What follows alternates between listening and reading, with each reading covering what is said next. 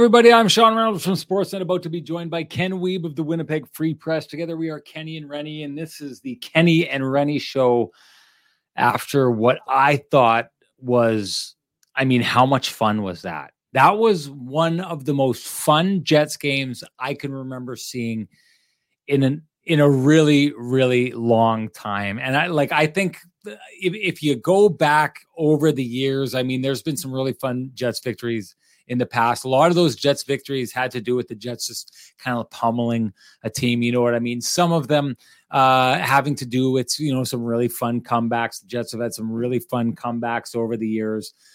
I think what makes this fun, this game, this last game, is Yes, last season we saw a version of the Winnipeg Jets at the beginning of the year that had really kind of locked down a blueprint of a defensive style that made them a relevant team for the first half of the season, took them to the top of their conference at one point before everything kind of fell apart.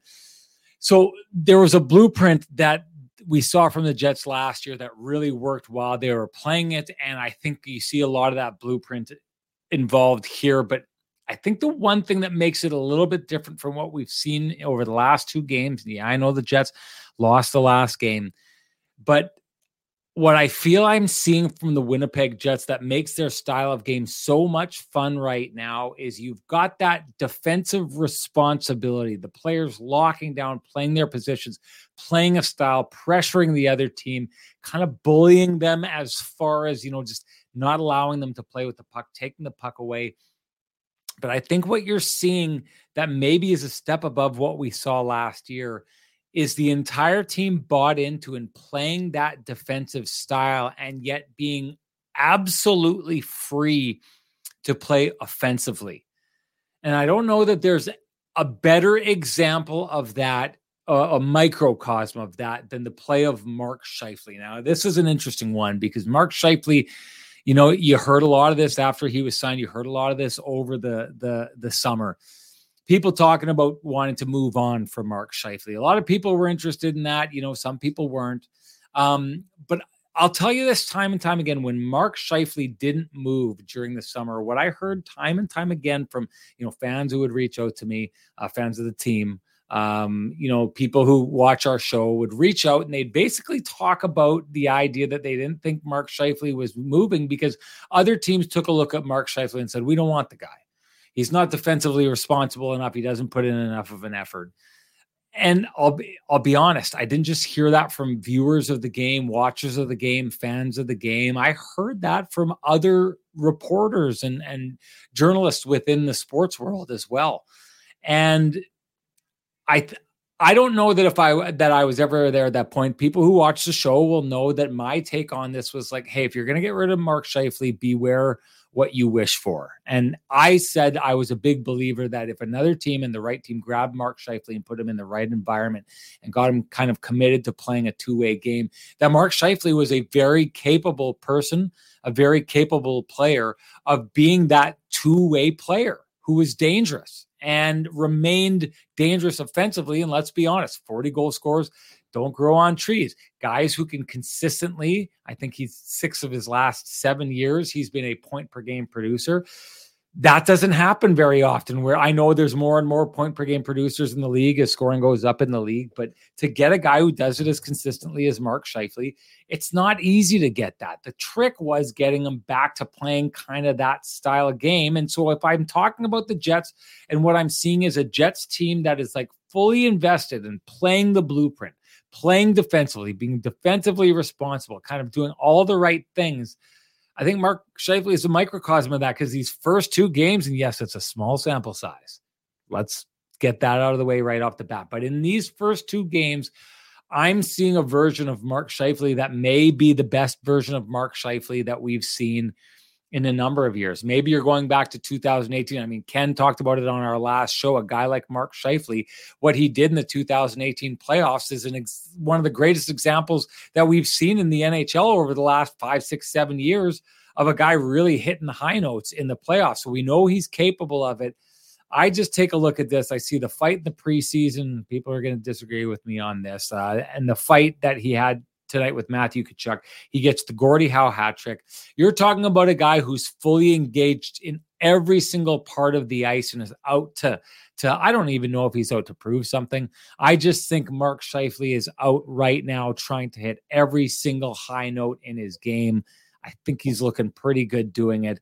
And I think the Winnipeg Jets are doing the same thing up and down, contributions from up and down the lineup. We'll get into all that. If we're going to get into it, well, we might as well get into it with the man who's got the best music in the business. You know who I'm talking about. My partner, he's ready to rock. He's filed his piece for the Winnipeg Free Press and he's ready to go. Here he comes, my main man, Ken Wiebe. Let's bring in Kenny.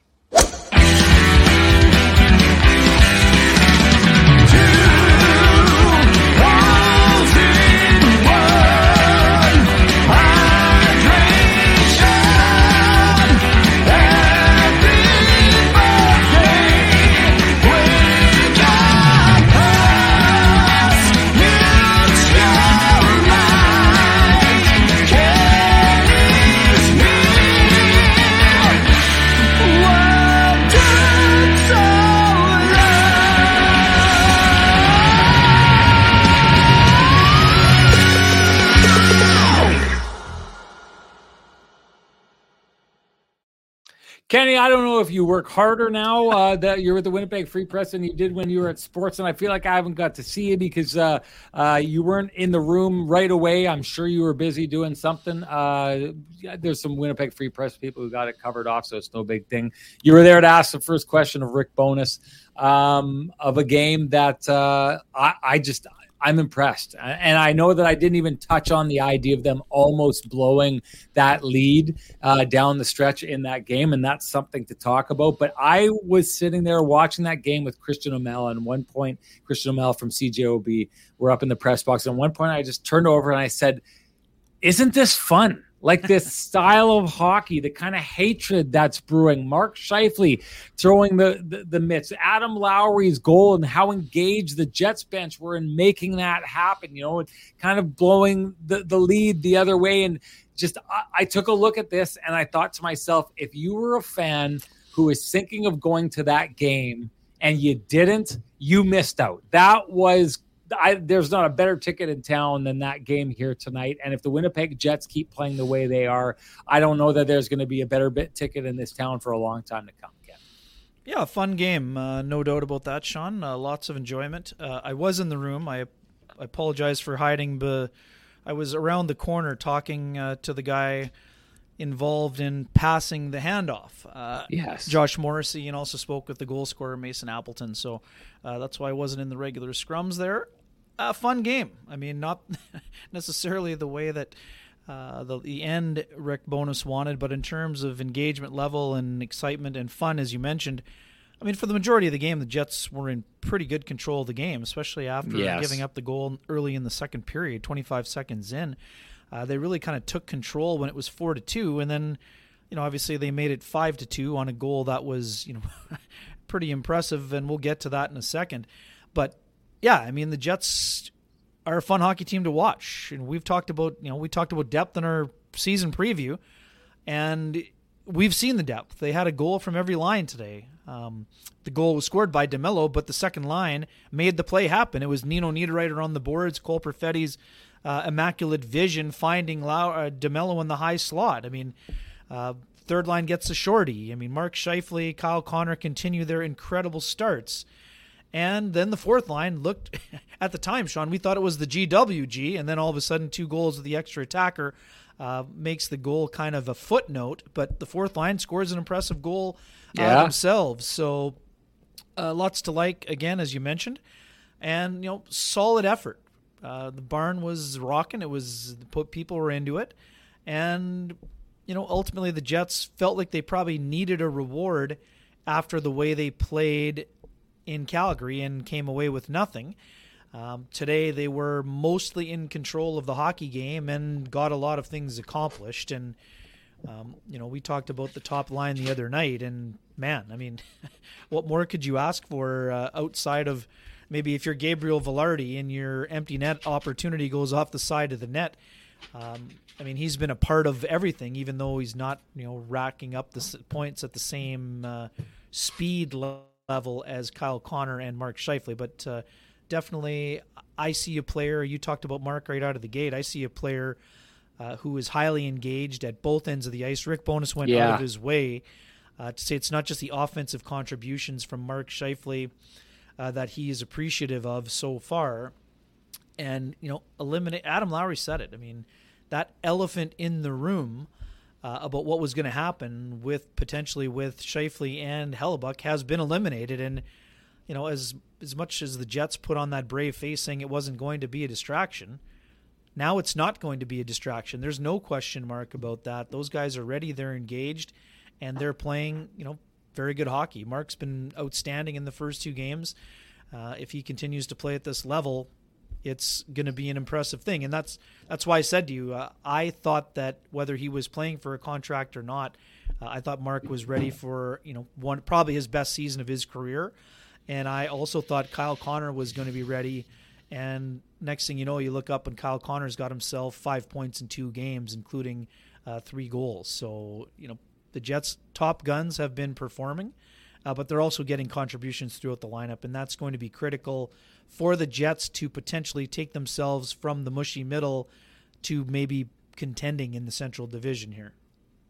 No doubt. I, I mean, I, I, have to say, just uh, the way that he's handled this, the way that he kind of talked about the, uh, uh, you know, the, the fight there, that it was just like he he was going to get it right. He was he was getting in there and he was going to make something happen. Uh, one way or another, he was going to stand up for himself. I like that. The way that he handled himself in the press conference afterwards, I thought he got a really, Murat Ates got a real good answer out of him um, when he said basically that the goal that he'd scored was a play that was drawn up, created by, and they learned – uh, from Jamie Kompon, who was on the other bench with the Florida Panthers. Uh, I thought that was just, you know, a little bit of full on engaged Mark Cheeky right there. And hey, let's be honest, people were talking about the f- fight and someone was uh, laughing about it in there. I don't think anyone is ever going to mistake, despite the fact he's a big, strong guy. I don't think anyone's ever going to mistake um, uh, Mark Scheifele as a heavyweight fighter. Uh, but I, I like that moment. It's funny. Again, I was talking with Christian O'Mel from CJOB afterwards, and he'd wondered if Lowry was going to go after uh, Tkachuk when he when he got out of the box. And I thought in that moment, like if I were a player, I'd leave that. I'd leave the fact that a guy who's wearing an A and probably you know has the the, the potential. Well, never mind. Obviously, has the potential to be your best player, your best scorer. Um, having him stand up for himself, I think sends a message. You don't want it to happen all the time, but I don't think you want to jump in and especially after he didn't necessarily win that fight. I don't think you want to jump in because maybe it looks like it's like, well, he failed to get retribution on you. I have to jump in now and make sure we get retribution. I I like the idea that you were Adam Lowry, and he confirmed it in his post game comments that you just kind of Shife took care of business. You let it happen. It's not about him making sure that he feeds, you know, Tkachuk and gets back at him. And let's be honest, like he he basically fell backwards. It doesn't look good. But Mark Scheifele didn't walk into that uh, that scrum, press scrum afterwards with a shiner or any missing teeth or a broken nose or anything like that. He walks out of that situation basically having fallen over. But the important part about that is that he's there to stand up for himself. That he's sending that message, the same message that he sent in the preseason, that he's just, he's not going to take that. I'm going to go out, I'm going to get a goal, I'm going to get an assist, and I'm going to get a fight. I'm going to stand up for myself at every turn. I've done it twice. He's kind of leading the charge as far as what these Winnipeg Jets are trying to be. They're trying to be a team that does the right thing defensively, he's going out and he's doing that right now. They're showing off that they've got a little bit of skill. He's the guy leading the charge, he and Casey, when it comes to the skill. Uh, and I just uh, everything from what he's saying in the press scrums to how he's playing on the ice to pl- how he's playing defense to how he's burying the puck and setting up goals and how he's standing up for himself, I think just really is setting the tone for a team. And I think if you're guys like Gabe Vilardi, who's on his line, and I, Alex Iafallo, who just came in here, and Rasmus Kupari, who just come in here, and you take a look and you see one guy with an A playing like that, a guy like Adam Lowry doing what he did tonight with the whole stick thing, and Josh Morrissey already ahead of a point per game pace on this season and jumping up on the bench, handing that stick out. I think you're looking around and you're thinking, we're in a good place here, guys. We're in a team that's fully engaged. The leaders are leading. This is a good place to be. Let's keep pushing down the road. Again, I think Adam, uh, excuse me, I think Mark Scheifele's leading the charge. And boy, oh boy, when when the A's and the C's got handed out, we had this big giant debate about Adam Lowry and whether he deserved the C or whether or not. Uh, Morrissey deserved the C. We weren't really talking about the spot uh, that that uh, Mark Scheifele was in, and him and his leadership qualities on this team. They are on full display right now, if you ask me.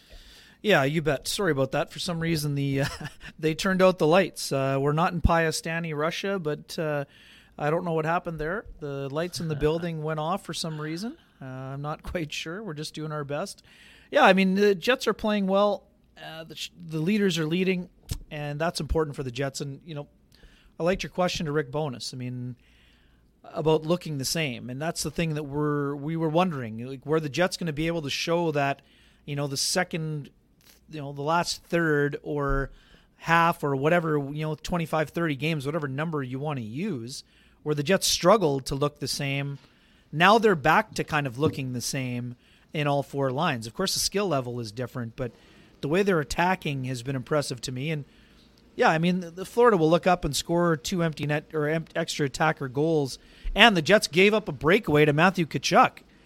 Um, so they could have easily been tied in this game. So there were still some things to clean up.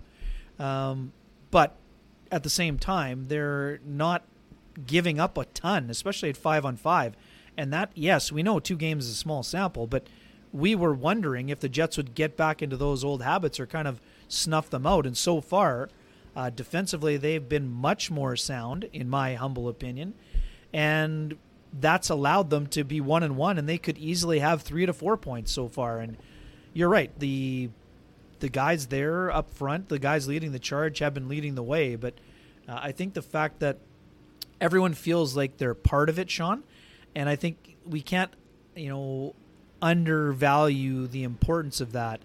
You know, I asked Mason Appleton after the game about the complementary scoring, and he immediately said we're getting we're, sorry about that. Piastany is not in Russia; it's in the Czech Republic. Sorry about that, mm-hmm. folks.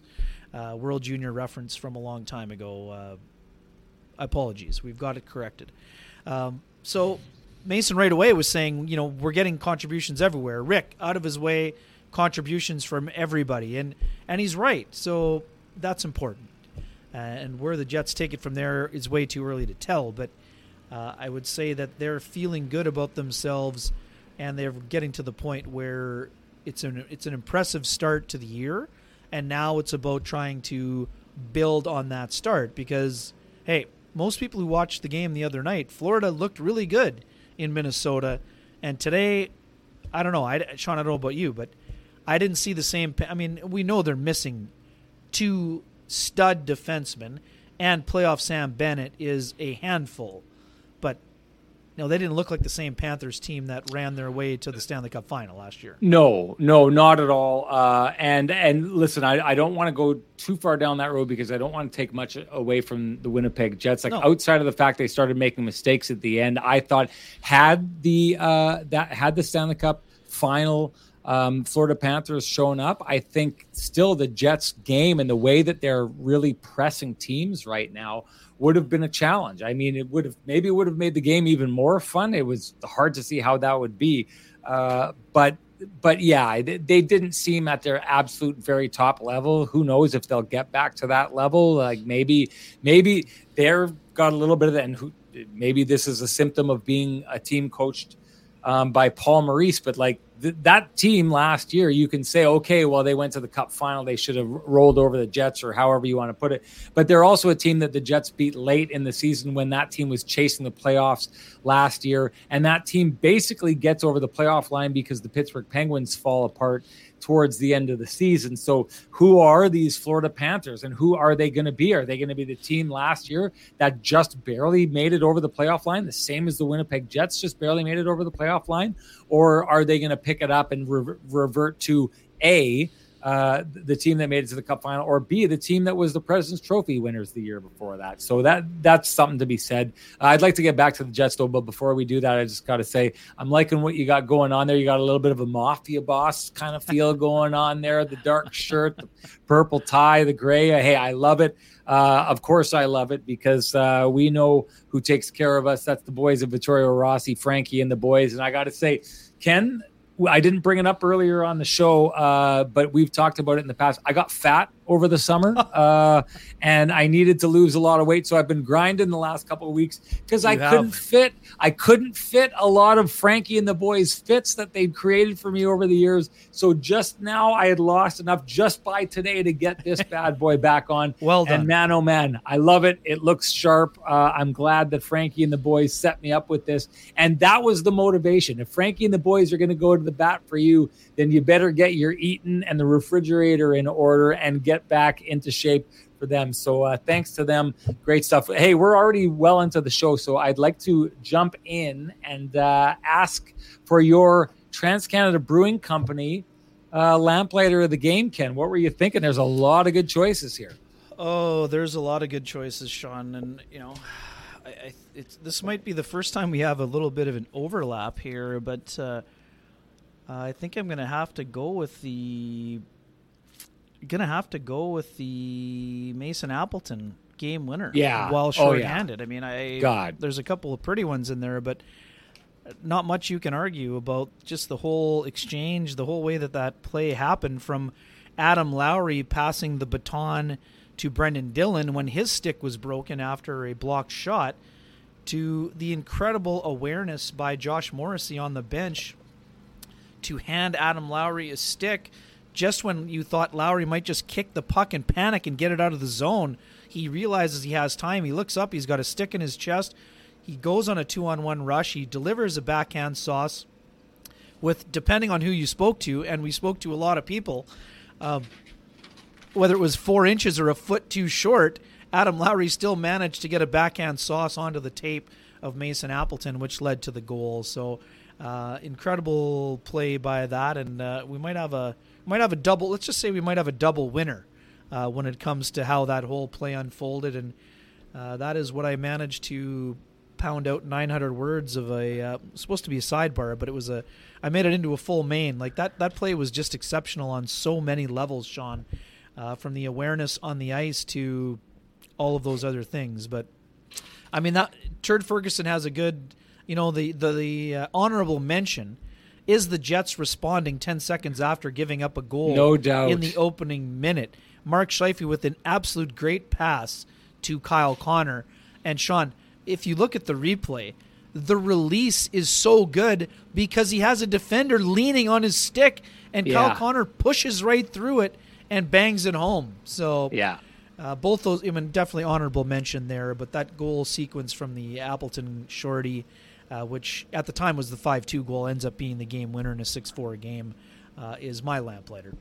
Yeah, I, I, am not going to argue with that. I'm not even going to go down that road. Although, I mean, when it was brought up, Casey's uh, goal 10 seconds afterwards yep. is really what stops the momentum and turns it back in the Jets' True. favor, and they just run from there. So you can't argue with that. But uh, uh, maybe we should argue with it. Why not? Let's just argue with it, and people feel free to argue with it because what it means what it, what it means is people will be jumping into the chat room and they will be sharing their lamplighter, which is always a good thing because when you do, you are automatically win to win or automatically entered to win a frosty, delicious eight pack of Lamplighter Amber Ale, brought to you by our friends at Trans Canada Brewing Company. Uh, hey, if you want to go get some of your own, if you don't happen to win, because I'm about to announce a winner, you can head on down to their tap room at 11290 Kenaston, where Ken and I are going to be having four more Kenny and Renny live shows there this year and a year ender like we had last year. Absolutely love hanging out in that place. Love it when you can join us. Let's do it again. We'll get you the dates right away. Let's do it next show and we'll announce the dates and people can start buying up their tickets for those because they do go fast. Um, but hey, uh, I'm ready to announce the winner of this one. And like I said, I've always said this you put it in the chat room, you put it up on YouTube, you direct message me. A lot of people have done that tonight our winner from the last uh, last show the uh, winner of the lamplighter award goes to at noxy 2133 who sent me a message or actually didn't send me a message just wrote his response down on the youtube page after the last youtube video. So he wins the frosty delicious eight pack of lamplighter amber ale brought to you by our friends at transcanada brewing company. You know the drill. You got to get a hold of me. Send me a message on twitter uh, and uh, let me know your email address and your full name so I can send it to you, and you will have your very own Frosty Delicious eight pack of Lamplighter Amber Ale brought to you by our friends at Transcanada Brewing Company. If you don't do it before the next game, it goes back into the pool, and the next person right. has the possibility of winning two eight packs of Lamplighter Amber Ale. I love that because what it does, Ken, from a very selfish Kenny and Renny point of view, if you're not tuning into every episode of Kenny and Renny, you may miss that you are the winner. So that's why you got to tune in every time. And the same rules are going to go for our next award that we're ready to hand out. Ken, so quickly, folks, was, you can also send your notes and emails and stuff to me. I was feeling a little left out. Sean got all these personal touches on the awards, and I got nothing this week. So I'm a man of the feeling- people, Ken. I'm a man of the people. Get out of your ivory tower, and maybe some people will start sending you their lamplighters and their keg save of the games and all yeah, that. Yeah. Get out of the ivory tower, and yeah. it'll happen. I was inundated with them, Ken. I was inundated. So uh, maybe this is a Your, you problem and not a chat room Renny problem. Your popularity um, hey, is soaring. Your popularity is soaring. no no doubt. Ken, your keg save of the game. Oh boy, uh, Hellebuyck save of the game comes when? Um, well, it can go both ways. It can go both ways. Yeah, you know what? Uh, Super Stumper right now, where he had one really good one on the power play, I believe. Uh, it was off Barkov. I'm going to go with that one for me, but maybe some other folks are uh, a little bit, you know, firmer with their responses. But uh, I think there was a really it was in that first period when the game was uh, still pretty tight. There was a, a save off Barkov uh, on the power play that I'm gonna think of. I don't have the time right now, but uh, that that's the one that sticks out most to me. Did you have one? Uh, I mean, I was gonna say, and uh, Beer League has a good one here. Save of the game is made actually by the post here. Totally uh, shorthand. I'll give it to it. Let's I'll give it to I'm it. I'm gonna change my mind here for sure. Yeah. Um, yeah, let's go no back doubt. to that. That uh, just when it was looking like the Jets were going to uh, get in the old hot tub time machine and go back to the Carolina game last yeah. November on that Monday night where they had three extra attacker goals. And Sean, in that situation, I don't even think the, they hadn't even got Bobrovsky to the bench yet. They were still shorthanded when Tkachuk got away on that shorthanded breakaway. So, hey, yeah, we're going to go with that. I think Eric Horley, uh, Hjorleifson. No, no, no, no I ruining th- it. The other no save of the game is. Or, listen, sorry, the only other time I, am going to say I'm going to say this. We Josh Morrissey doesn't get an assist for that. This is the game-winning goal that Come goes on. from being a player kicking a puck out of the zone and nothing. And Josh Morrissey doesn't get an assist. He gets acc- you know, he gets accolades from his teammates and so forth. Eric Horley, sorry, sorry, bud, Hjorleifson just found a way to give a deserving and and prestigious award to Josh Morrissey. He saved that play. I, I like the turn he's made on this. Hey. I'll go with this all day long. Okay, Eric. I'm I'm backing Eric Okay. here. Josh Morrissey gets the keg save of the game by giving Lowry a stick to get the pass to. Appleton for I've the already- game-winning goal. Oh I love gosh. it. I love it. This I'm guy's going just with it. tearing up the rece- he's just tearing up the show program because he's also going to win the "We've Got You Covered." Come on, Eric, you're a frequent listener. He can't have save of the game, but he can have "We've Got You Covered." It's worthy of two good- prestigious awards. right? Two so he awards. he got the lamplighter and the "We've Got You Covered." He can't also have save of the game. This is a controversy. Uh, This is uh, Thanks- this is and the that's first brought test. to you by the Let- good folks from the Johnston Group, as you know. Just get the get the divorce lawyer on the phone, people. Eric, Eric, hey, listen, you and your free press people are getting between you and Oh, I. Eric please. Hjorleifson and is getting in between you and I. Now I need someone on my side. I'm feeling lonely over here. Anyways, Well, say people, something smart if you want something on someone on your side. what? What did you just say? Oh my goodness. This is this is it's unraveling. It's unraveling this entire thing. You've said you plenty got, of we got you covered just by the lately. Johnston Group. Got gotta say, uh, hey, regardless, got you covered. Uh, I like it. I like that, uh, and I love it that uh, we got the uh, Kenny and Renny OGs back to Johnston Group. Uh, so supportive of us and supportive of this program. Do you run a small business in Canada? Look to Canada's number one employee benefits plan, Chambers Plan, to give you a competitive edge. Chambers Plan is the simple, stable, smart choice for over 30,000 businesses countrywide. Visit chamberplan.ca to learn more. I was singing their praises on the golf course a bunch of times this summer. When I was talking with small business guys, I'd always be like, Have you ever checked into the Johnston Group? Like, they can make your employees' lives so much better. Uh, great guys. I just have to rewind and we got to go and hand out the award for the keg save of the game that you hijacked because you just figure that you can make up the rules as you go along. That's not how it goes, Ken. But this is a new one. I don't know if it's someone just throwing out a new handle, but A loves Winnipeg Jets. A capital A loves Winnipeg Jets was a handle that was in the chat room last game. And they shared with us their keg save of the game. And because they did, they are lined up to claim a $50 gift certificate to the keg. Uh, just absolutely wonderful restaurant that uh, I, I'm hungry right now just thinking about it. But the same rules apply. You got to get a hold of Renny, direct message me, send me a message on Twitter,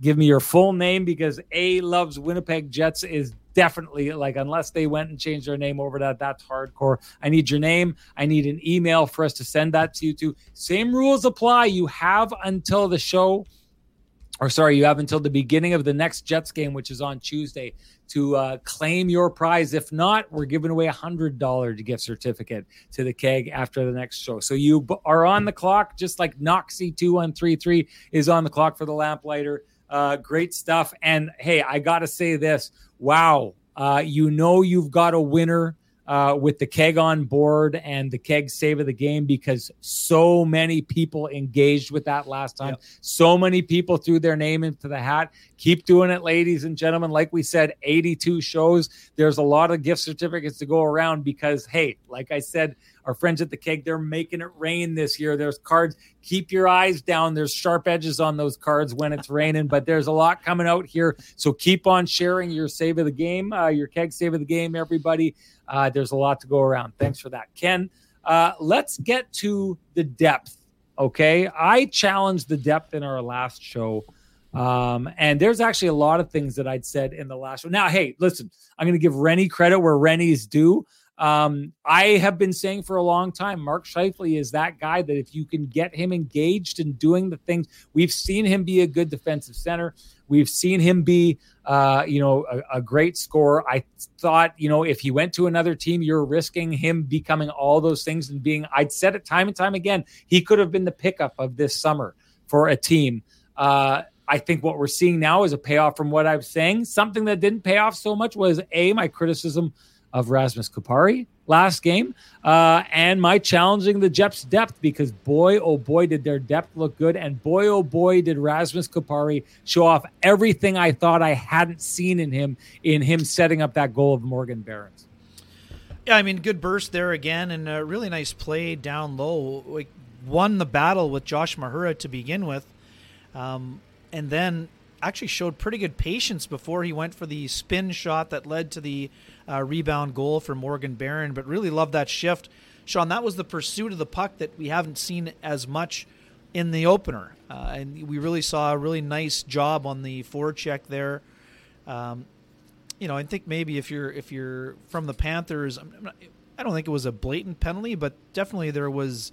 Um, like it seemed like that was one of the things where both guys kind of clipped each other's skates, and that kind of might have led to Mahura falling down there. But it was a great puck pursuit by Kupari, and then he really made a nice play with the puck uh, down low, leading leading into the goal. Kupari tonight.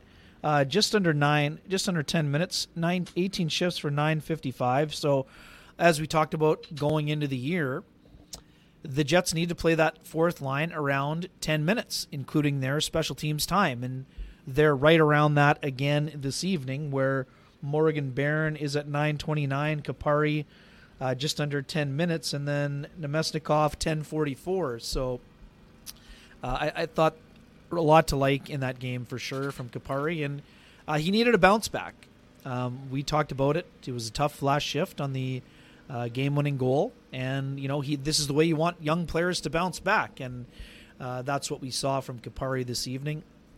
Uh, what did he, finished with? Just the one shot on net, one hit, and 53% in the face-off circle. And uh, the Jets got crushed by Calgary the other night, but ended up going 60-40 uh, on the plus side today in the dot. And Mark Scheifele was an absolute oh my beast, goodness, beast in the wow. circle. Uh, 19 wins, five losses for 79%. Um, you know, leading the charge, and then you had Adam Lowry at 67 percent, and actually Perfetti was three for nine only, so he was still under needs work. But uh, this time, three of the four Jets at fifty percent or better, and Scheifele at seventy nine. Like that's as dominant as Elias Lindholm was uh, the other day on Wednesday. So I- impressive uh, recovery in the dot by the Jets, and not just the centers. That means the wingers are working, the defensemen are working, and they did a much better job. But yeah, I like that line a lot. Uh, we know that some of those guys will get bump up shifts after special teams, and uh, it's important for the Jets to keep leaning on those guys because, let's face it, they don't want to be leaning on their top guns, um, you know, for 24 minutes a night, even though sometimes they will, obviously. Yeah.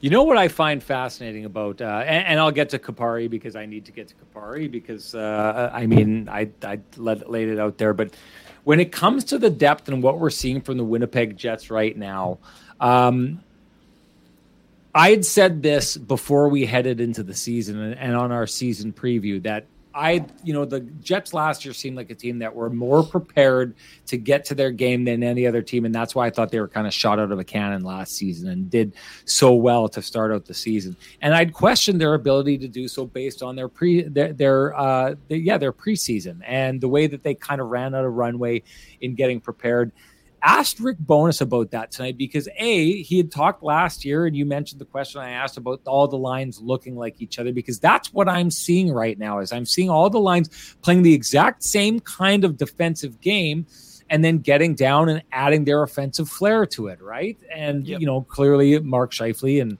uh, Kyle Connor are going to have more offensive flair than other lines. But what I find is that when they're in the neutral zone, when they're in their own zone, it looks the same as the other lines, right? That's the hallmark of success. Uh, if you are Rick Bowness, that's what he said last year. He agreed it's this this year. The question for me is how did they get to it when we didn't see that from them in the preseason and all of a sudden it's there, all of a sudden it's arrived, right? And I thought it was pretty fascinating because I'm going into the season, I'm questioning their ability to do it based on the preseason and how long it'll take to get there.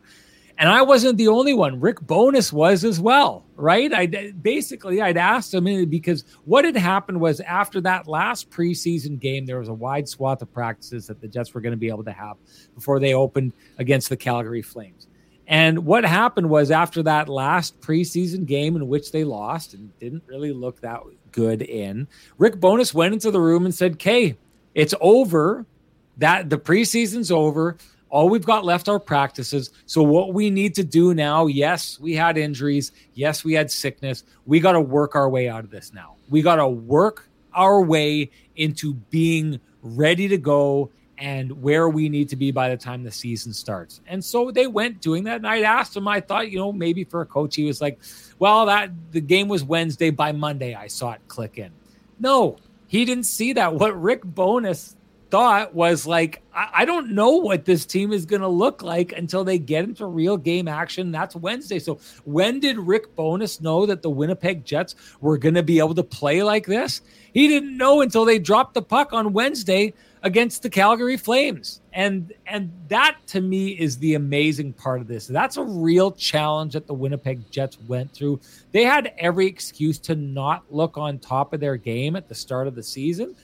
And I think we're both admitting or or suggesting here that what we're seeing from the Florida Panthers are a team that doesn't look like they're on top of their game at the beginning of the year. I'm sure we could go around the league and start taking a look at a bunch of other teams and say the same thing. But credit to the Winnipeg Jets coaching staff for setting a standard and saying this is what it's going to take to get through that. Credit to the Jets players for coming in and grinding to get to a place where everyone is on the same page and playing how they should be. And credit to the leadership group because I take a look at this and I think down the stretch here, it's guys like Kyle Connor, guys like Mark Scheifele, it's guys like Adam Lowry, and it's guys like Josh Morrissey who are leading the way. Getting into the depth side of things here, I'll tell you this when you got guys like Rasmus Kupari, uh, when you've got guys like Alex Iafallo, especially, and when you've got guys like Gabe Vilardi, who come from a team last year that was very defensively responsible, they've jumped in and they've really helped out a lot. And they've done so because it's never a bad thing to add guys who come from a team that's demanded that they be defensively accountable and really put that effort in. Those guys have come and applied that to this new team. And when you talk about the one, two, three, four lines that all contributed to the, tonight and the contributions we saw from all four lines the other night, those guys tip your cap to them because Gabe Vilardi is fitting in right well with Kyle Connor and Mark Scheifele. Uh, I really do think that Alex Iafallo is adding a new element. And hey, two minutes left in the game it's his play that draws the penalty that essentially snuffs out the comeback that was supposed to happen in this game, made it a little bit easier on the Winnipeg Jets, definitely, even though they did get a breakaway after that. And there you go. Rasmus Kupari. it's a way of me getting to what I was saying last time. I hadn't seen the puck hound. Uh, I hadn't seen the really forechecking player. I hadn't seen the guy with, you know, offensive potential in training camp. I definitely didn't see it in the first game. Uh, he got caught on that last goal of the game where the Jets end up losing, at least sending that to overtime. But man, oh man, the way he turned over that puck, ground down, knocked his player down from behind the net, took it out front. And I will say this, Ken, one thing I've noticed about Rasmus Kupari time and time again, I think we've talked about it. He's always looking to the to pass to the point that it feels like he's he's passing by scoring chances to try and force the puck. Maybe that's a confidence thing.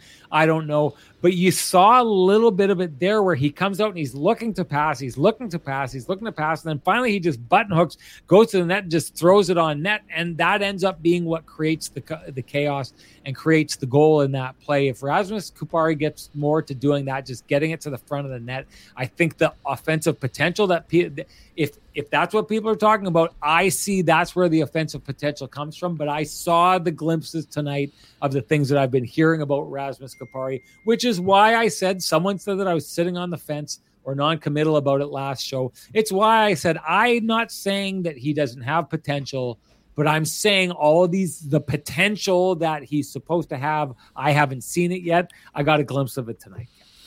Yeah, I liked his game, and uh, yeah, I mean it's it's it's a work in progress. Like this is a guy who's still kind of growing into uh, his game, and I think today we saw some of those, um, you know, skills on display. There's going to be a transitional phase. We know that every every player going to a new team is going to have that kind of a thing, especially uh, when you're a guy like Kupari whose role has kind of been uh, you know, here and there, you know, he's been pushed by Todd McLellan. You know, that's where he became a more defensively responsible player. It's when he became a little bit more of an agitator. Uh, but now this is a guy who's been a guy who's created some offense in the past, and if he can create some off, today's kind of a goal that Barron scored is a confidence booster. Getting an assist, you know, making a hit, making a play, getting to the net, all of those things, that's going to help him feel better about his game and and will allow him to potentially take that next step. Uh, uh, All right, should... hey, before we get going here, yeah. I wanted to throw us our friend North End Rick is on the show. He says hopefully Ehlers can knock the rust off. That second line needs him in a big way. Maybe we should get to Ehlers as the topic right after this, but I just wanted to point out North End Rick. Hey, he's just not. It, it's it's the the hair club for men guy. I'm not I'm not just part of the show. I'm a client as well, kind of thing. North End Rick is here. You've seen him for years and years. Some takes are good. I think this is a great take. Some of his takes, Rick. I, I'm going to say it I'm going to throw it out there. Uh, you had seen the Jets going maybe two and eight, just like you did last season. You got called out for that. It's starting to happen again. I don't know, but Rick, uh, don't hold his takes against him. What you should take a hold against him is his very, very good work that he does. He's the guy who goes out and if you need some work done, roofing, siding, exteriors, all those kind of things, basically, I would say if you've got a problem with your home, maybe your first call should be to pristine roofing and siding. And if you do call, North End Rick's going to be the guy who shows up because he's the guy who goes around and the prices out the jobs and and uh, does a lot of. He's a, a, bit of a face of that company, and you know what? He's at the point where uh, we're able to just throw his number out on the show. If you need any of that kind of work done Here's the deal you're going to get on the phone. You're going to call North End Rick at 1 204 981 6289. Uh, and if you want to just call the office because Rick is, uh, you know, if you're if you're going to hold his takes against him that bad, I suggest you don't. But if you need to, give a call to Pristine Roofing at 1 204 237 7667. Uh, we love meeting up with the uh, the folks outside the show, and I know a lot of you do as well. We've seen it at our live events where it's just you know people love to get together and hey, I'm this person from the show. This is my handle from the show. Call in North End, Rick. You can talk some hockey, and you can have maybe maybe probably most definitely the best roofing company in the city come down and take care of whatever issues you have folks. And before we do shut down shut all this down i wanted to just give a shout out to cambrian credit union. I was there with the kiddos today. I've said nice. this in the past ken. We are believers in the people who have shown they want to they believe in us. And cambrian credit union we're believers in of course because we've both got our mortgages there we've got bank accounts there. I took my kids there. One of them is heading on a big band trip this year. She opened up a savings camp, uh, savings account. It was easy as pie. We're trying to get her saving and doing it properly. Our youngest went in as well, saving a little bit better than the oldest. I don't know if that's. Uh, I know Ken. Are you a good saver? Uh, I'm a good saver. I'm not a great budgeter. Let's let's put it that way. Aren't they? They're they're somewhat the same thing, aren't they? Are you? You're just looking for a trapdoor out of this. Hey, newsflash: Ken Wiebe not a great saver. Don't borrow this man money uh, unless you're Cambrian Union, who know how to take care of that and set someone up right so they can handle those situations. Great to have Cambrian on board again this year. Okay, let's move to Nick Ehlers. We were talking about it before. Rick brought him up. Um, what are you seeing out of Nick? I mean, I think uh, we were seeing the flashes. Uh, I mean, I'll tell you this: one play tonight that I just absolutely loved and I thought was indicative of you know the the the the work ethic that the Jets are working with yep. right now is when Nick Ehlers comes zooming back as as the Florida Panthers are entering the zone. He just pickpockets this guy, turns around and heads straight back up ice, creates an opportunity there. The the elements are there. We're seeing a little bit of it. I, I would suggest we're just at a stage where we need to see more consistency out of Nick Ehlers from the drop of the puck to the end of the whistle after 60 minutes. Yeah, he's finding his way, Sean. Like this reminds me of Nikolaj Ehlers coming back from the sports hernia, quite frankly. And that's when people were going wild about why is he not playing 22 minutes a game? And you you had a great example. That back check is fantastic because it's showing his two-way effort and it's the back pressure is such an important element to this aggressive system the Jets want to play.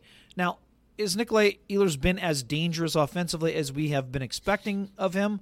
Not necessarily, but there are flashes, and I think he's had some good bursts. You know, even tonight where he wasn't maybe crazy noticeable, still has five shot attempts. You know, only one shot on goal, but five attempts, and now he's just getting easing his way kind of back into it.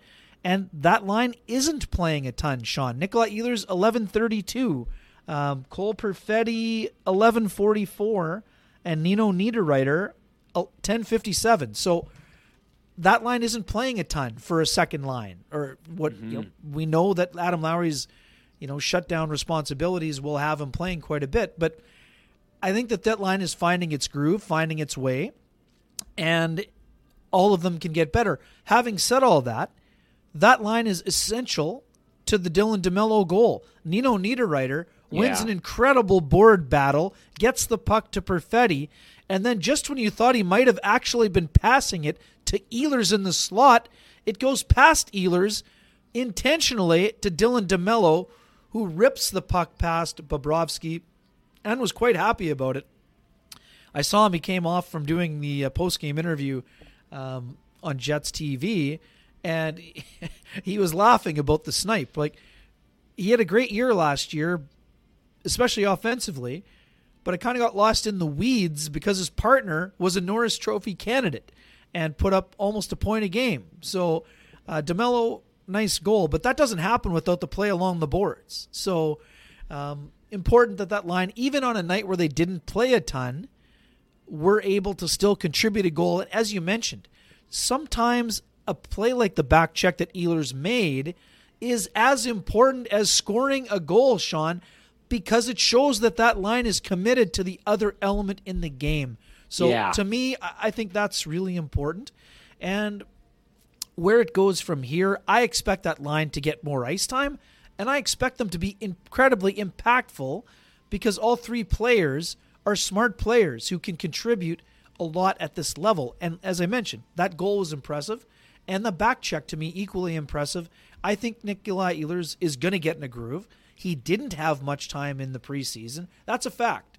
So even though he had felt better than he had in years after a great summer of training, you can't just miss six preseason games and and practice was it even a third of the time? Would you even go? I don't even think it was a third of the time. He no. missed a whole week basically. So he's yeah. playing catch up, but I still expect him to be a dominant force for the Jets, provided he can stay healthy. And I think that line's just going to get into a rhythm and, and really find its groove.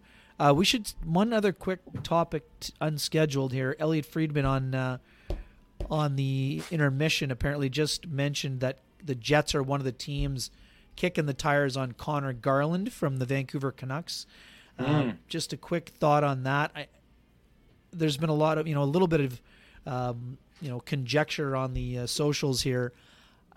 What do you, what are your thoughts on Garland? He's a guy who makes five million dollars right now. Uh, there's some talk of retention, maybe you know at thirty percent, it makes him a three million dollar player. Uh, this is a guy who, you know, had a great year with the Arizona Coyotes was not a great fit with the Vancouver Canucks necessarily. Um, I don't know. I'm just curious for your thoughts. I think there's some potential for a guy like Garland, but if you're the Jets, I don't think you should give up a whole lot. And in terms of fit, you know, is he a better fit on that third line with Adam Lowry? I don't know. I mean, it, I need to be convinced. I think there's some potential for him, but I would say that Mason Appleton has played well in the first two games. Uh, and that's certainly going to help his standing when it comes to uh, what the third line might look like as we move along here. So right now, well, I think it's important for the Jets. I'm not saying Garland couldn't help the Jets, but I think if the Jets are really going all in after signing those two extensions with Hellebuyck and Scheifele, I think the Jets should be aiming higher than Connor Garland. With all due respect to Connor Garland, who can be a complementary contributor. I'm going to give you the. I'm going to give you my answer. I'm going to do it after uh, because Tishu said I showed up for the headband. What the heck? We're going to run out of time here, and I got a hockey game to get to here tonight. Yeah, so let's do it. Let's make this uh, Sean's headband version of the Kenny and Renny show. Let's go.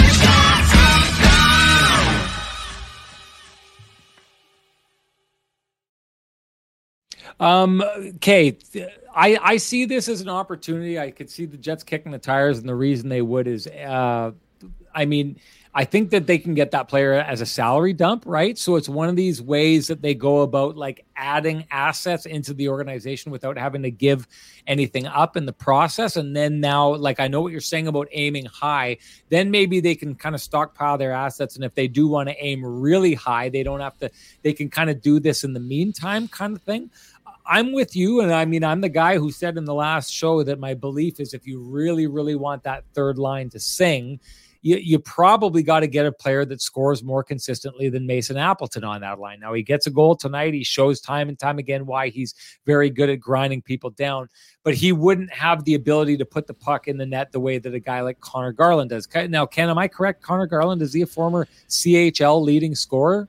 Uh, I'll have to go back. I think I looked at, uh, this. I, I went back the other day and looked at this. I, I and I think I was surprised to see it, but I, I do think that that's the case.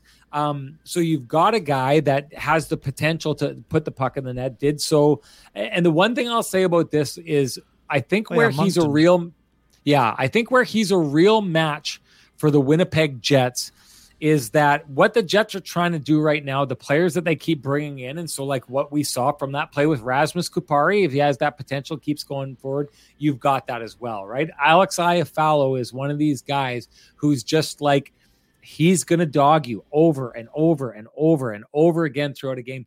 That's what Connor Garland does with a little bit of a scoring touch. Now, he's not the biggest guy in the world, right? So if you're bringing him in, you're kind of trading off a little bit, especially with a guy like Mason Appleton, who I believe is about six foot two and a strong guy. Uh, I'm not saying that you can't get it accomplished with a smaller frame. Connor Garland does and has in the past, but that's the only kind of move I see. But maybe there's, you know, potential to move him up and down the lineup. Maybe you put him up on that I, I don't know that maybe you do what I was saying, where you put Niederreiter down on that line. If you've got Lowry, Iafallo, Niederreiter, you've got this big, heavy, grinding line that can score as well. And maybe that's the best version of a third line that the Jets have had before. Uh, if you're able to put that together, and Connor Garland goes up, so maybe they feel they're one scoring uh, intense guy away from being a really, really dangerous three line team. So I could see it. Um, I know what you're saying about aiming higher. Uh, I, I'm not sure who comes out of the lineup at that stage. You know, does Namestnikov become a, ex, expendable yeah, at that stage ahead of Morgan Barron? Because I really think what Morgan Barron is showing is he's taken a step forward. Boy, oh boy, if I we don't get to talk about it before we go, we're going to have to at some point. Is Dylan Samberg ever taken a step forward this season? Holy smokes, he's playing good hockey. But as far as the Connor Garland thing, I, I could see it. He he gives you nonstop compete, and I really do think yep. what the Jets are trying to do is every move that they've made. Namestnikov added that, Niederreiter added that, the players that they brought in from LA. It's clearly what the Jets are targeting, and so I, I this makes sense to me. And Elliotte hey, let's go back on this. Elliotte was one of the first guys to report when Hellebuyck and and uh, Scheifele came back to town that they were going to take a look, and he thought that the Jets were going to try and take a run at signing these guys. Elliotte Friedman, though, I've learned time and time again. I remember when he said that, I thought that he didn't have it right what I've learned time and time again is when I think that Elliotte's got it wrong, uh, usually I end up being wrong in that situation here. So I could see this happening, and I could tell you the way Connor Garland plays, the way that he competes, the Jets have been targeting that exact kind of thing. So I wouldn't be surprised if this is is happening at all. And just a quick one. I think the Nashville Predators were kind of one of the other teams linked uh, to Connor Garland. I could for, see that too. For yeah. the folks uh, in the cap side, he currently has a $4.95 million cap hit. He's under contract for three seasons. And Sean, what we know about the Jets, they like term when they can get it. Of but course. One thing that I would caution in that from talking to some folks that were around the Canucks, I think that there was some belief that Garland might want to go to an American team. So, based on what we know about the Jets and vibes and everything else, and Rick Bowness loudly proclaiming that no one has a foot out the door, um, you want to be sure that if you're looking at trading for Garland, uh, that he's not going to be one of these guys who's asking out of here after you know three to six months or whatever it is. So, uh, but yeah, I mean all the things you said, high motor, uh, he can give you some complementary offense and all those other things for sure. Uh, and when I say aiming higher, uh, I just mean that you know getting someone who he's he's a nice complementary piece. But if the Jets are going to be going all in, you know and I, you know, I'm going to use this example because I used it last year. And these two guys played together in Moncton. He was on a line with Ivan Barbashev, so I would yeah. prefer a little bit more of a Barbashev style player to Garland. But as you mentioned, I mean, for a guy who's 165, he gets pretty involved and is has a high engagement level. So there's yeah. a lot about him to like. I'm just not 100% sure. And I mean, some folks in the chat room are asking about Shane Pinto. If the Jets could get Shane Pinto, right on. But the but the cost of acquisition for a Shane Pinto versus the cost of acquisition for a Connor Garland is substantially different. And the key oh, yeah. difference also is that Pinto is an RFA who needs a new deal and yep. is a clear cut number two center or can grow into that role. Whereas Garland, right now and in the stage of his career, is more of a third line complementary player. So that's yeah. why I mean, I, if you're the Jets, aim higher but now you're talking about a way steeper cost of acquisition. Yeah, and probably futures, right? Like if you're going to go after a player like Shane Pinto, what uh like yeah, Ottawa, Ottawa doesn't. Ottawa's trying to win now too, though, right? So they don't right. really want futures. Well, but but but they can't they can't fit anyone else in under their salary cap. That's the problem, right? So for them, they'd be willing to move out the future because they think they've got a pretty solid core as they have right now and then bring in future so there's time for them to mature into making some money that that that that's the one thing I would say. But you, you, are right. If there's a way that they can swing some kind of financial deal where they'd get people in the now, maybe they'd want to make that move. But uh, that's a really tricky situation. What's happening with their salary situation in Ottawa, and they um, can't move I, him before Josh Norris is healthy, right? So like this is another no thing. doubt, and they want to keep him. That's the biggest yeah. thing. They just might not be able to find the money to do so. No doubt. Um, shed some salary. Okay, uh, just a, I, let, us end with three thoughts. Okay, let's just uh, we'll we'll I'll give you three thoughts. You give me three thoughts. Sure. Uh, and then because we're gonna have to get out of here. This is one of those shows that could easily go two hours. I just don't have the two hours to give. Uh, go back to Samberg this kid's taken a step forward. He is in everyone's kitchen. He's like applying pressure. Like you want to talk about this pressure system the Jets are playing. You don't play it without the defense being really engaged. He is giving no space. He's suffocating. Guys aren't even getting close to the zone. It's hard enough for them to get out of their own end, and they're basically just chipping the puck past him and giving it away to the Jets because Samberg is on. What I see from that player is a guy who's just taken a step forward in confidence and is that much more comfortable in his skin and on the ice at the NHL level. I'll say this like, I don't see you know, especially if he continues doing this and the way he looks like he's playing to me, he it's not like he's playing above himself. He looks like he's figured things out. I don't see there being much of an opportunity for Logan for him to come out of the lineup and Logan Stanley to pop into the lineup. He looks to me like a player that you'd have a hard time taking out of the lineup right now. Josh Morrissey, uh, just absolutely on it right now. Again, two points here tonight, a point in his first game, him getting the stick over. But a play that I think was really subtle was on the empty net goal. There's every reason for the Jets to be panicking. They've lost all the momentum. Uh, that you that you they've made mistakes to allow them back into the game. Josh gets the puck behind. There's a little bit of pressure, and a lot of players in that position just would have skated and fired it out. He skates the puck out of danger, has a look, takes a look around, draws all the players from Florida kind of to his side of the ice, which opens up KC on the other side of the ice. He fires it over. I know it's an empty net goal, and people don't think those goal, those kind of goals are a really big deal, but um, that that play is a play that potentially could have been a giveaway or could have been an icing or could have been something that didn't work out in the Jets' favor and allowed the Florida Panthers to plan a little more. Instead, it's a calm, cool, collected play by him to get the puck out, get it over to Casey, and put the final nail in the coffin in that game. Uh, Morrissey is exactly as his coach had picked up right where uh, where he did picked up where he left off last season. And last season, I thought he left off as being one of the best defensemen in the league. So good on that. And Cole Perfetti, yes, that goal he sets up for Dylan DeMelo, it's a little bit of a showing of what he can do, right? Like, so that's what he's capable of. The more comfortable he gets, the more like right now, I see him really as a balance right now. And the balance right now is it's tough being a second line center and that's I think weighing on him. But the more time he spends, the more plays like that you're going to see. So you're looking to watch that balance come a, little bit closer for Cole Perfetti. I thought it was a good play he made there tonight. It was good to see him get that one in because he creates that goal. Yeah, no doubt. Uh, my three thoughts: uh, top line really driving the bus right now. Uh, really enjoyed how Gabriel Vilardi has fit in with those two, uh, with Mark Scheifele and Kyle Connor.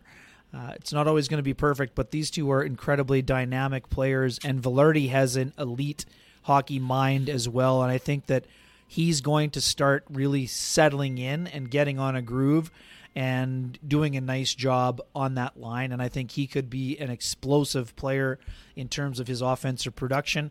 Um, Mason Appleton, Sean, we talked about it. He's a guy who needs to produce more offense if he wants to play in that third line role. Goal and an assist today. I've really liked how engaged he's been physically. Uh, we know that he's done a nice job on the penalty kill for years with Adam Lowry, but if he can add that offensive component and stay healthy, let's not forget this was a guy who was rookie of the year in the American Hockey League and had some really good numbers that he put up at the minor league level. He's a guy that can really help that complementary scoring for the Jets. And my third thing is not related to the Jets. It's something that we got to talk about more in depth uh, down the road. But uh, my third point is I absolutely hate the NHL's decision to ban the Pride tape. Yeah, I good for that, bringing that up. And good on some of the Jets players for speaking out this week about it. Uh, I hope that we see the tape, and who cares about the fine? Um, I don't want to. I don't want to get ahead of my skis here, but I'm pretty sure that uh, they can handle their own fines. But that's something where uh, I don't like it at all, and I hope that they will eventually rescind that rule and come back and uh, allow players to show that as a way of being a little bit more inclusive. Uh, they need to be true to the hockey is for everyone theme, and showing support through something as simple as Pride Tape is important to do, and I hope that they come around on this issue just absolutely lame by them. What I'm hoping is it turns into a good story and that the coaches, or excuse me, the players in the league, I would like to see start just absolutely kind of sticking it to this rule and thumbing their nose at it. And what that would show, I think, is while the league got this wrong, the ability for players to go out and kind of fight for something, I think would mean a lot. I'm hoping that happens. We'll see. I loved hearing that the Jets were talking about just taking the fine. Uh, Ken, I sorry, I got to say this uh, because we had this conversation. I got to get this out because I kind of need to. Uh, and I had a conversation that I was going to. I want to share a story with the permission of one of the players uh, because you know this is almost like a retraction situation. If you're in the paper and you print something and you didn't get it right, you want to retract that and you want to kind of put it in the same space. This conversation had happened in this space. Uh, and again, I share this with the permission of Josh Morrissey, who this is about. Josh Morrissey, after practice yesterday, asked me to stay behind and have a conversation with him. And so we did so. And what Josh brought up was that he'd heard on our podcast, I talked about on our, our captaincy podcast. If, uh, if you haven't checked this out, it's worth checking out. It's kind of one of those timeless episodes, but we kind of debated the merits of Adam Lowry and Josh Morrissey and so on and so forth. And I think I've made it clear. I thought that Josh Morrissey would be the guy that would get in there. I think Adam Lowry is doing an absolutely phenomenal job. I said there's no wrong answers here, but I did then and still kind of think that my, like my vote would have been behind Josh Morrissey. But in explaining why I thought maybe that didn't happen behind the scenes, I had said that Josh eh, was wearing it by the end of the season. That I thought he carried the team for the first two thirds of the season. By the end of it, he was wearing it a little bit. Them, you know, in that historic collapse and all those things. He admitted to that. Um, one thing though is I told a story about us being in a scrum cannon. What they do is they put the Jets names up on the board if they're going to be talking yeah. to the media. And Josh came in, he looked over at the board, and he wasn't on today, and he had this kind of like thank God look on his face. And what I did is I took that as an example of Josh really towards the end being being kind of uh, you know like fed up with dealing with the media and that you know is another example of it wearing on him. Another thing is that big game he had in st louis where he basically picks the jets up and wills them back into that game. We had a game ending interview on hockey night in canada in which he said you know like he felt like he was feeling the tension between the players, between the players and the fan, between the players and the media, right? So I just took that as that.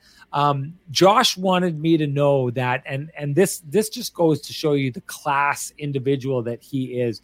Josh said he wanted me to know that if I felt in any way that he was like sick of talking to the media, or if that I felt disrespected by that he doesn't remember feeling that way. That if he did look at the board and walked in and did that, it just would have been one of these goofy, like, oh, thanks. I don't have to talk to the media anymore. There wasn't any kind of like anger or malice or anything behind it. I made it clear to Josh that I never ever in my entire dealings with the Winnipeg Jets have once felt disrespected by him.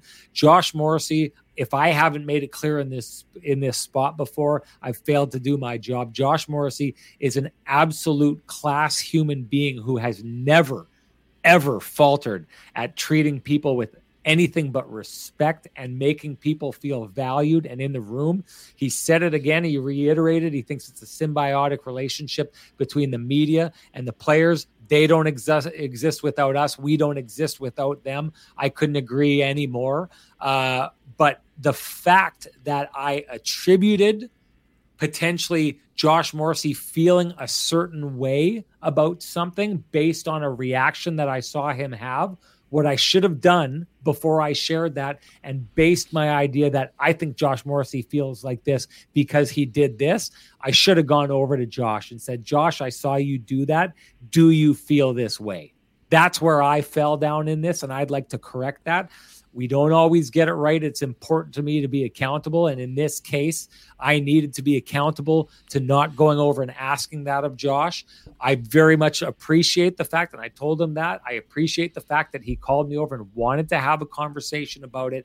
I could not feel more respected by the way he handled it. I hope, hope that he feels respected in the way that we've uh, that that I've handled that in this space.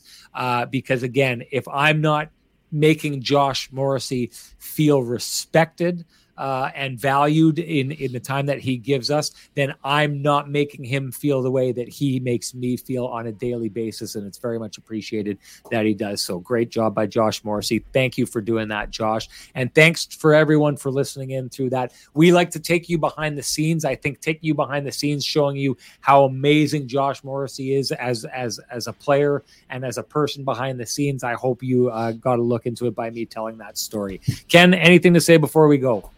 No, well said. Thanks for sharing, and thanks for Josh for helping to. We we always, like you said, we always want to get it right. So if we always say if players have an issue uh, with what's being reported or what's been interpreted, uh, we want them to come to us, and we are you know appreciative that they're feeling comfortable enough to share those things with us because it shows that they're valuing our opinions as well, which is you want that two way street. No doubt. Uh, and I'll just make this clear as well. Went to Scott Brown afterwards, uh, who's the Jets PR guy. Uh, made it clear to him that I appreciated that interaction happening and said to him, I don't know how many players watch the show, if any watch the show, if they hear about it, but regardless, if they are any Winnipeg Jets out there, like any issues you have with the way that we cover things, if we're getting something wrong, uh, Scott Brown has our number always feel free to reach out uh, and let us know because our, we're trying to get this right at every point. We don't always do that. If you can help us get it right, it just helps our audience. We appreciate that. Thank you to the audience for sticking through this. Uh, again, uh, we love the engagement you had. Uh, the last time, keep it going. So it's just a reminder. Share with us your lamplighters. Share with us your keg saves of the game uh, because it gives you an opportunity to win some really cool stuff from our sponsors who always do their best to try and spoil all of you in the chat room, all of you who listen. Uh, just got to say, I've said it once. I'll say it a hundred times. If you appreciate the conversations happening in these spaces, please appreciate and support our sponsors who love to spoil you and fight to keep the conversation going in these spaces. For us, that's Vittorio Rossi, the Transcanada Brewing Company, the Keg, the Johnston Group, Pristine Roofing, and Cambrian Credit Union. Thanks to them. Thanks to you, Kenny. Thanks to everybody out there. We can't wait to talk to you again. That's going to be the Kenny and Renny post game show after the next game against the LA Kings. That'll happen on Tuesday. Can't wait to talk to you then. See you later, everybody.